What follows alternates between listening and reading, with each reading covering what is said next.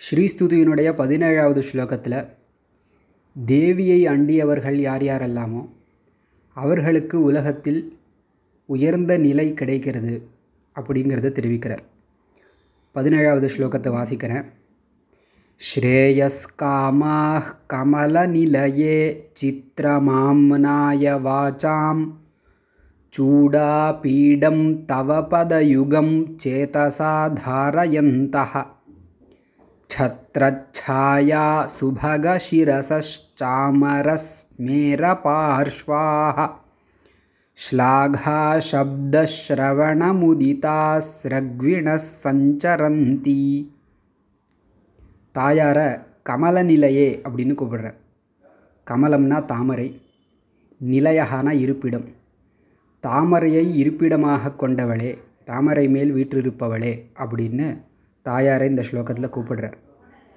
தாமரை செழிப்பிற்கான அடையாளம் இல்லையா? நல்ல நீர்வளம் நிலவளம் இதெல்லாம் தாமரை இருக்கக்கூடிய இடத்தில் இருக்கும். தாமரை இருக்கும் இடம்தான் தாயாருக்கும் இடம். அதனால் கமல நிலையேன்னு சொல்கிறார் ஸ்ரேயஸ்காமாக ஸ்ரேயஸ்னா நன்மை மோக்ஷம்னு எடுத்துக்கலாம். உயர்ந்த நன்மையாகிய மோக்ஷம்னோ இல்லை சாதாரண நன்மை விரும்புபவர்கள் ஸ்ரேயஸ்காமாக அவர்கள் ஆம்னாய வாச்சாம் ஆமனாய அப்படிங்கிற சப்தத்திற்கு வேதங்கள்னு அர்த்தம்.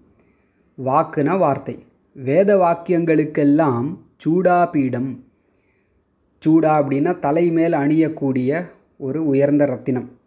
அந்த உயர்ந்த ரத்தினம் போன்ற தவ பதயுகம் உன்னுடைய இரண்டு திருவடிகளை சேதசா தாரயந்தா மனதால் தியானிக்கிறார்கள். உயர்ந்த நிலையை அடைய வேண்டியவர்கள் தாயாருடைய திருவடிகளை தியானிக்கிறார்கள். அந்த தாயாருடைய திருவடிகள் எப்படிப்பட்டது?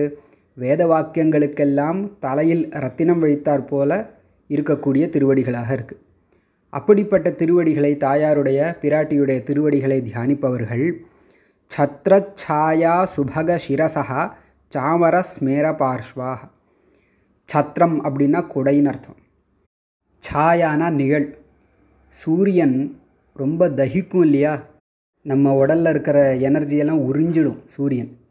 அந்த இதிலேருந்து காப்பாற்றுவதற்கு கொடை தேவை சூரியனுடைய வெப்பத்திலேருந்து காப்பாற்றுறதுக்கு தேவியினுடைய திருவடியை தியானிப்பவர்களுக்கு தாமரை மேல் விட்டிருக்கிற தேவி திருவடிகளை தியானிப்பவர்களுக்கு சத்ரச்சாயா சுபகசிரசா அவர்கள் குடையினுடைய நிழலால் நிரம்பிய உயர்ந்த சுபகன ரொம்ப ஃபார்ச்சுனேட் தலையை கொண்டவர்களாக.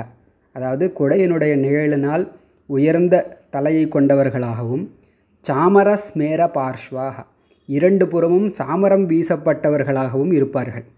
மேலும் அவர்கள் அதாவது தாயார் திருவடிகளை தியானிப்பவர்கள் ஸ்லாகா சப்த ஸ்ரவண முதிதாக ஸ்லாகா சப்தகானா போற்றுதல் வார்த்தைகள். ஸ்லாகானா மெச்சிக்கொள்ளுதல்னு அர்த்தம். தன்னை பற்றி ஸ்தோத்திரம் புகழ் பாடுபவர்களுடைய சப்தம்.